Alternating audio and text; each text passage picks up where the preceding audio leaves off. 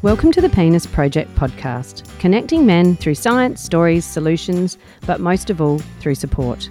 This podcast was founded by myself and Dr. Joe Milios, a physiotherapist. To find out more about us, check out our website, thepenisproject.org.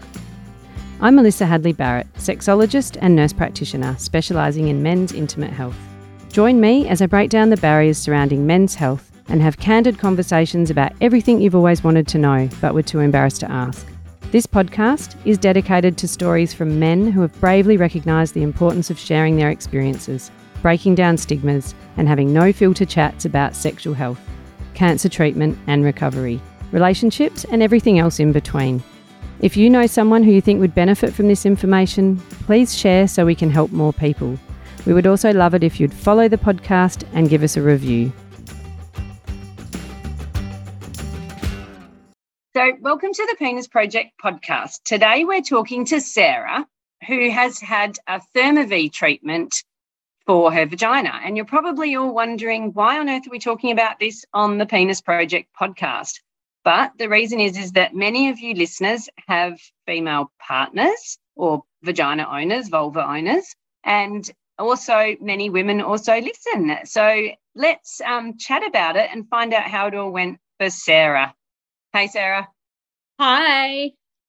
So, Sarah, you're a registered nurse. How did you first find out about the ThermiVa treatment? Yeah, so it surprisingly wasn't through any of my treatment team. So I um, was diagnosed with breast cancer. Um, so I was put into menopause, which was why I was looking into getting this done. Um, and mm-hmm. I actually heard about it through my friend who is a nurse practitioner who knows um, Kendall. So she right. said, you know, my my friend um, was suggesting this treatment. So yeah, I'd never heard of it before prior to that. So tell us about your breast cancer. How old were you? You must have been really young when you got diagnosed. Yeah, so 36. Um, mm-hmm. So I was a fair way away from going into menopause. um, but yeah. yes, diagnosed um, January 2022. So part of and- the treatment um, is to basically be put into menopause. So some breast cancers are fed from estrogen. So mm-hmm. they put menopause to starve any cancer cells that might be still lurking around. And tell me, like, do you mind talking about how that felt being so young and being put into menopause? Um, yeah, it wasn't it wasn't fun, that's for sure. Um, so a lot of hot flushes straight away. So it's it's a bit different to got to going into it naturally um, because it's kind of done overnight. so you yeah. kind of hot flushes just come on hard and fast. Um, and yeah, it was pretty, I don't know, it's pretty hard, I guess, to deal with both physically and psychologically because you feel like your body's kind of being put into, I don't know, it's kind of aged very, very quickly, it feels like. Yeah. Yeah. And so what what about and then were you warned about the effects? I know people always get warned when this happens about the hot flushes and the mood swings and mm-hmm. things like that, but and the changes to your skin. But were yeah. you told that there would be a change to your vagina?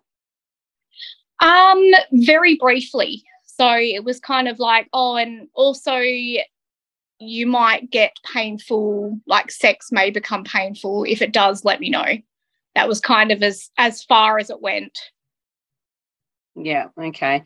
And then how long did it take after they instigated the menopause for you to notice that sex did become painful for you? Um, a little while. So it was well, I mean, in the grand scheme of things, probably not not a little while, but I would say maybe about four or five months. And then I started noticing that it was getting, yeah, every time we would have sex, it would be really painful and it just felt like it was burning down there. Yeah, and a burning sensation. I think that's what a lot of women, whether the menopause has been artificially induced from for cancer treatment or whether or not it's just natural menopause, it sort of feels like sandpaper down there, doesn't it? Like something's yeah. thin, rubbing. Yeah, yep, that's exactly how I describe it. Just just yeah, sandpaper, burning, really, really uncomfortable to the point where it's like, no, we need to stop. Like, this is not even bearable. And then I'd have to stand in the shower um, for like a good five minutes to try and get some relief. Well, that's awful. And even when you tried using lubricant, it still felt like that? Yeah. Yep. Yep. It didn't help. Um, yeah, it still didn't help. We were using so much and it still was just too painful. Yeah. And I think as well, you know, it's like you're only young, and whether you're young or you're older, I think like having your your genitals, whether you're a man, woman, or everything in between, it's quite mm-hmm. distressing because it's not something you can often chat to people about. Like you can tell someone, "Oh, I've got a hot flush. I'm on cancer treatment." You're not really going to sit down with most people and say, "Hey, I've got a painful vagina because of my treatment." Yeah. yeah, and I find a lot of people don't want to hear about it. Um, in like it just in cancer in general, I guess I you can really feel people feel uncomfortable talking about it because no one likes to think about their death, and cancer shoves that in your face. Um, yeah. So yeah, I have found you can tell a lot of people just want to change the subject. Yeah. Yeah, it is interesting, isn't it? I know there's a lot of research about sexuality and cancer treatments and how, you know, the people with the cancer feel guilty asking their health professionals for help because they're trying to get rid of the cancer and they feel like they shouldn't also care about their sexuality. And then mm. the health professionals just don't mention it because they don't know how. So it, it, yeah. it becomes a little bit of a trick. Yeah. And I think it's, yeah, I think sometimes it needs to be the health professional that's bringing it up because like I know an oncologist has a lot to do and you know their main their main job at that time is to keep you alive and to get you through treatment. Um, but yeah, it does kind of feel like all of that stuff just gets pushed to the back burner. But it's such, you know, it affects it affects everything. If you can't have sex with your partner, um, you're already feeling very broken and very you know your self-confidence is plummeted at that point and to then be mm-hmm. like oh, i also feel like my vagina's broken. Like i remember saying that to my husband being like you know not only do i just have one breast and no hair i now have a vagina that's not working. And so you just like at, for me it was a really low point because i just st- would start crying because i'm like this is just ridiculous. It's affecting everything yeah, yeah, exactly. It's like everything that you take for granted and is normal just gets taken away without realizing it all of a sudden, doesn't it? Mm, yeah, yeah. And I remember saying, like, I brought up um, the treatment to my oncologist and she had never heard of it. So, yeah, okay. yeah, had just kind of blew me away. Well, that's the thing. Quite often we'll meet women who have gone, like, I've got to tell my friends about this because we never even knew it was possible when they realised how the vaginal atrophy or whatever's going on down there feels so much better. I hope you're enjoying today's episode. As a thank you for being a part of our podcast community, I have an exclusive podcast subscribers only offer for you. As you know, the Penis Project podcast is all about embracing men's wellness and providing support and education in a safe place.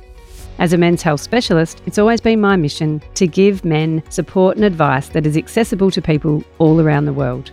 That's why I've created some of the world's first and only online programs dedicated to men's health.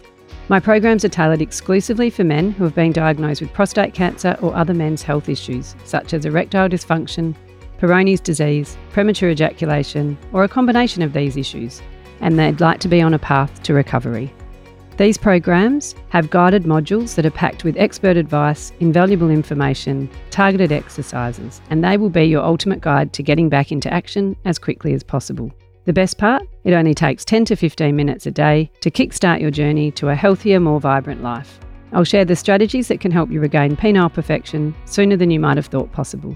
If you're ready to invest in your sexual health, please head over to www.melissahadleybarrett.com slash programs and use the code TPP5 at the checkout. You'll gain instant access to all the modules and you'll be a path to penile perfection in no time.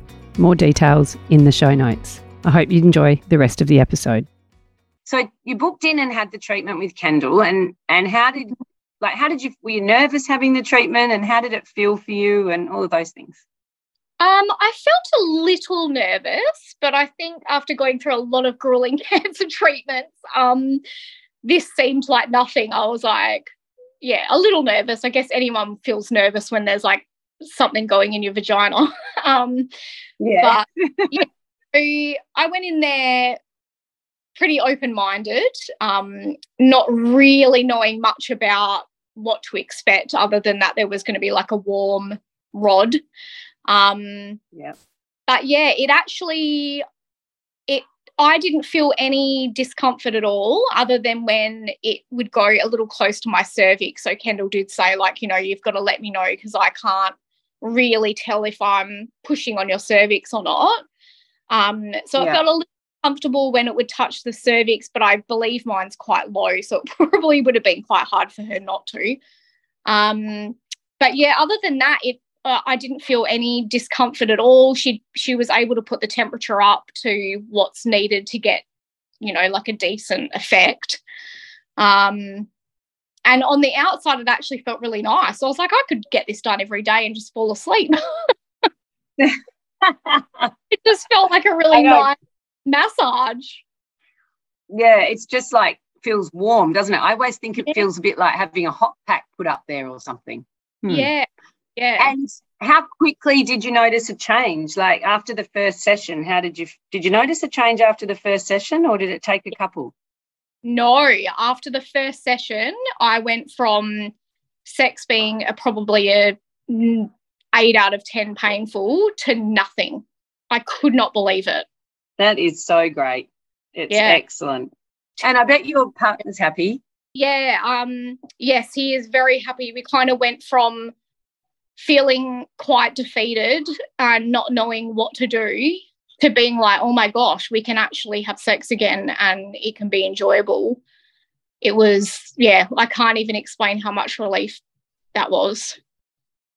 Yeah, well, that's really good because I think we underestimate what a big part of having an intimate relationship with our partner is to do with, you mm-hmm. know, like it, it's, you know, it's usually not for everybody, but it's usually, you know, the only person that you have that kind of relationship with in your life and that connection. Yeah. And that's what makes it different from everything else. And we don't, mm. we sort of take that for granted, I think, until you can't have that anymore. Yeah. Yep. Absolutely. And I know for my husband, it that's his way of connecting. So mm.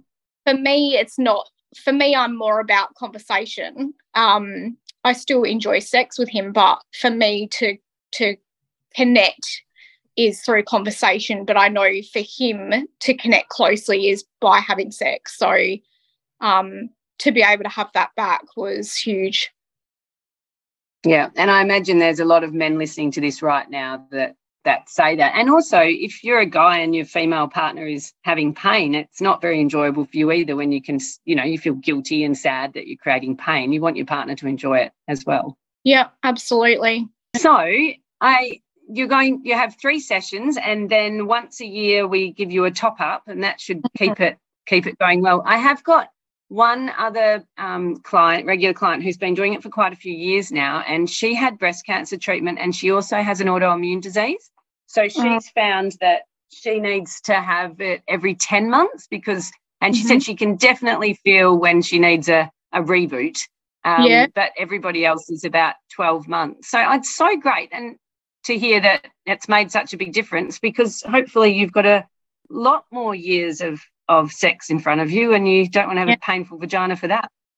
No, exactly. Yeah, no, it's been, it's honestly, I just, I almost can't believe it for myself. Like being a nurse, you know, I did look into the evidence um, for this treatment and had a look at how there was like biopsy results and everything. And I was like, oh, yeah, there's, you know, there's evidence that this works. But I I don't think I was expecting such a massive change so quickly.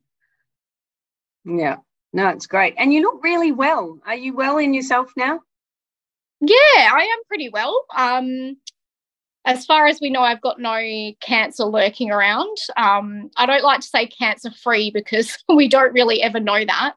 Um, probably the nurse in me doesn't yeah. doesn't really saying cancer free. Um, but yeah, so as far as we know, there's nothing there. Um, and yeah, I feel I feel pretty good. So I'm getting there, I'm getting there. I'm not. I'm definitely not what I was pre going through all the treatment, but I would say I'm probably maybe eighty percent there. Mm-hmm. Can yeah. I ask you another question, Sarah, which is a bit off the track? Um, yeah. But and please feel free not to answer it if you don't want to. But mm-hmm. I often say to men who are getting their prostate out because it's going to affect their erectile function that mm-hmm. liken it for a woman to having a breast removed because I think that lack of erectile function for a man is a real kind of flash in the face with their masculinity. And I think that, and I've not had breast cancer, but I imagine if I was going to be diagnosed with that, that's how I would feel about my femininity. And and is that did, did you feel like apart from the fact of obviously being frightened that you had a cancer diagnosis did mm. you feel like losing a breast was was traumatic as well in itself? Yeah definitely traumatic. And i don't it took me a while to process it because i think when you're first told your survival instincts just kick in you know and you're like get it out like get the cancer out. I just I couldn't have got it, that breast off quick enough. Um, mm-hmm. And so you don't kind of process the grief of losing that, I think, until a little bit later because you just don't have the time, but you also don't have the mental capacity, I think, um, to kind of process all of that. But yeah, it definitely it definitely took a hit to my confidence. I don't know if I felt less feminine. Um, I think more the the more losing the hair made me feel less feminine um, because I've also yeah. all long hair that I would you know put into a wave or whatever. So that that definitely made me feel less feminine. I think the losing the breast was more. I'm not sure. I'm not sure how to describe it. I'm sure for a lot of women it probably would make them feel less feminine. Um, mm. But it was just more I don't know, a grieving process of of losing a body part. Yes, yeah, yeah. And it's a pretty obvious body part because you look down and see them every day. Yeah, absolutely. Yeah. So you're kind of left with a big concave chest instead because it's I kind of didn't realize how concave it would look after because they take so much tissue and you don't realize that your breast tissue kind of goes all the way up to, you know, like your armpit um, and even higher up on your chest. So you are left with quite a big concave area. So that's very, um, I remember not wanting to look at it for a long time. Um, but now it feels really normal. Like now it just feels, it's funny how you adjust. Now I just look in the mirror and see myself, whereas before it would be very like, oh gosh, yeah, that's good. It's amazing. The human body is incredibly, and mind is incredibly resilient, really, isn't it, to what we can get used to? Yeah, absolutely. You don't realize until, yeah, you're, you're put into that position. But yeah, we are so resilient. Yeah. Well, I'm really glad for you that you're so well at the moment. You look great. And thank you very much for chatting to us about the ThermiVa. I mean, the whole idea here is I'm hoping other women will listen or Mm. Partners will listen and suggest it to other people so they know that there is help and they don't just have to put up with this burning vagina. Yeah. Oh my gosh, absolutely. If I could walk around with like a logo on my shirt, I would totally do that. oh, yeah. It's, I definitely like if there's someone listening or, you know, if their wife is going through menopause or gone through menopause or has, you know, pain during sex, then just give it a go. Like you've got nothing to lose. It's, it's, yeah, uh, for me, it's absolutely been a game changer. Thank you so much for your time, Sarah. I really appreciate it. And I'm sure that there will be other people listening who will identify and this will help them. So it's been great. I hope so. Yeah, I hope so. Thanks for having me on.